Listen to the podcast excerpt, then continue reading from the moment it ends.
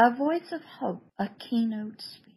Hello there. I am Pastor Deborah, senior pastor of Agape Love. Love is here. And I am honored to be the keynote speaker to you today to help you hear a voice of hope. All humanity needs to hear from you a voice of hope and agape love. In the great darkness of life, you have come to this wonderful summit to hear and learn some ancient and powerful concepts, ideas, skills, and tools in helping people, maybe even yourself. A voice of hope and agape love. What is it? What part of us, a human being, needs to hear these words, this voice of hope and agape love? Where does a human heart go to find these words, the voice of hope and agape love? A voice of hope and agape love. Are they just words? Is there some kind of power or healing in them? Why is a voice of hope and agape love needed? Is hope and agape love just a voice, or are they something more? Hope is defined by the Webster's Dictionary as one, to want or wish for something with a feeling of confident expectation. To hope against hope, to continue hoping for something even when it appears never to happen. Hopeful. Confidence is defined by the Webster's Dictionary as a feeling, self-assurance. Feeling is defined by the Webster's Dictionary as an emotion, thought, the five senses. Expectation is defined by the Webster's Dictionary as something that is expected and looked forward to. Expect is defined by the Webster's Dictionary as look forward to, anticipate something as probable or certain. Expectancy is defined by the Webster's Dictionary as a state, feeling, an assurance of something that is expected, looked forward to, anticipation. Wish is defined by the Webster's Dictionary as a verb, a desire or longing for something to command or request, desire. Want is defined by the Webster's Dictionary as one, a verb, wish for, or a desire, to need, to lack, to fail to possess a required amount.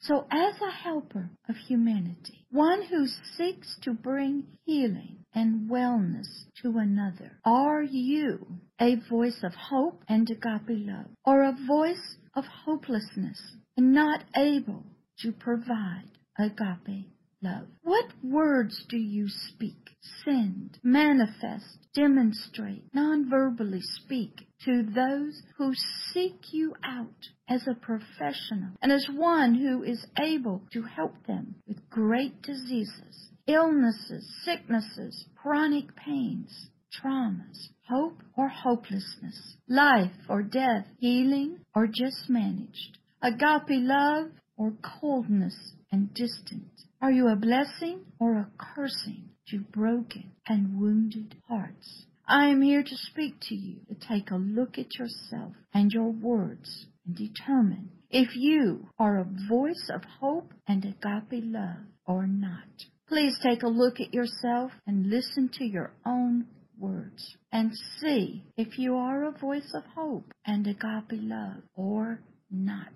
Please take a deep look at your profession, your education, and your helping, and see what voice it is speaking to those who seek healing, hope, wellness, wholeness, peace, and joy. What would those who seek you out say about you, your profession, your words? A voice of hope and agape love or not? Healing and wellness or not? Recovery and restoration or not? What do your words say to those who need help? There's no cure, just biological, just genes. No one is to blame. Just take your medication. You have a brain disease and there's no cure. No team, no fighting spirit as with cancer patients. No, just live alone in your brain disease and take your medication. Go to hospital if it gets too bad. Don't call me after work.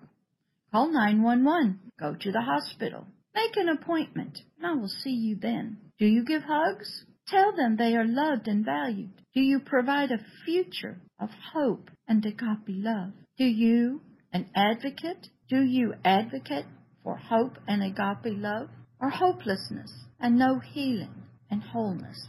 I am here speaking to you as a keynote speaker to let you know that hope and agape love has provided your patients and clients with the hope and agape love and its healing and wholeness by speaking to their hearts and their dreams, and through others who do speak words of hope and agape love, to help themselves by support groups all around the world, on social media, in local communities, through faith-based professionals and services, through books, and even movies of testimonies of hope and agape love. These precious people have decided to find hope and agape love without you, for you offer no words of hope, agape love, encouragement, restoration, healing, and wellness. So I hope you take a very close look at yourself and learn from this summit about yourself and how to be a voice of hope and agape love. Thank you for your time and attention to these words of hope and agape love, healing, restoration, and wellness, even for yourself. Enjoy the summit and learn. Be well and go in peace.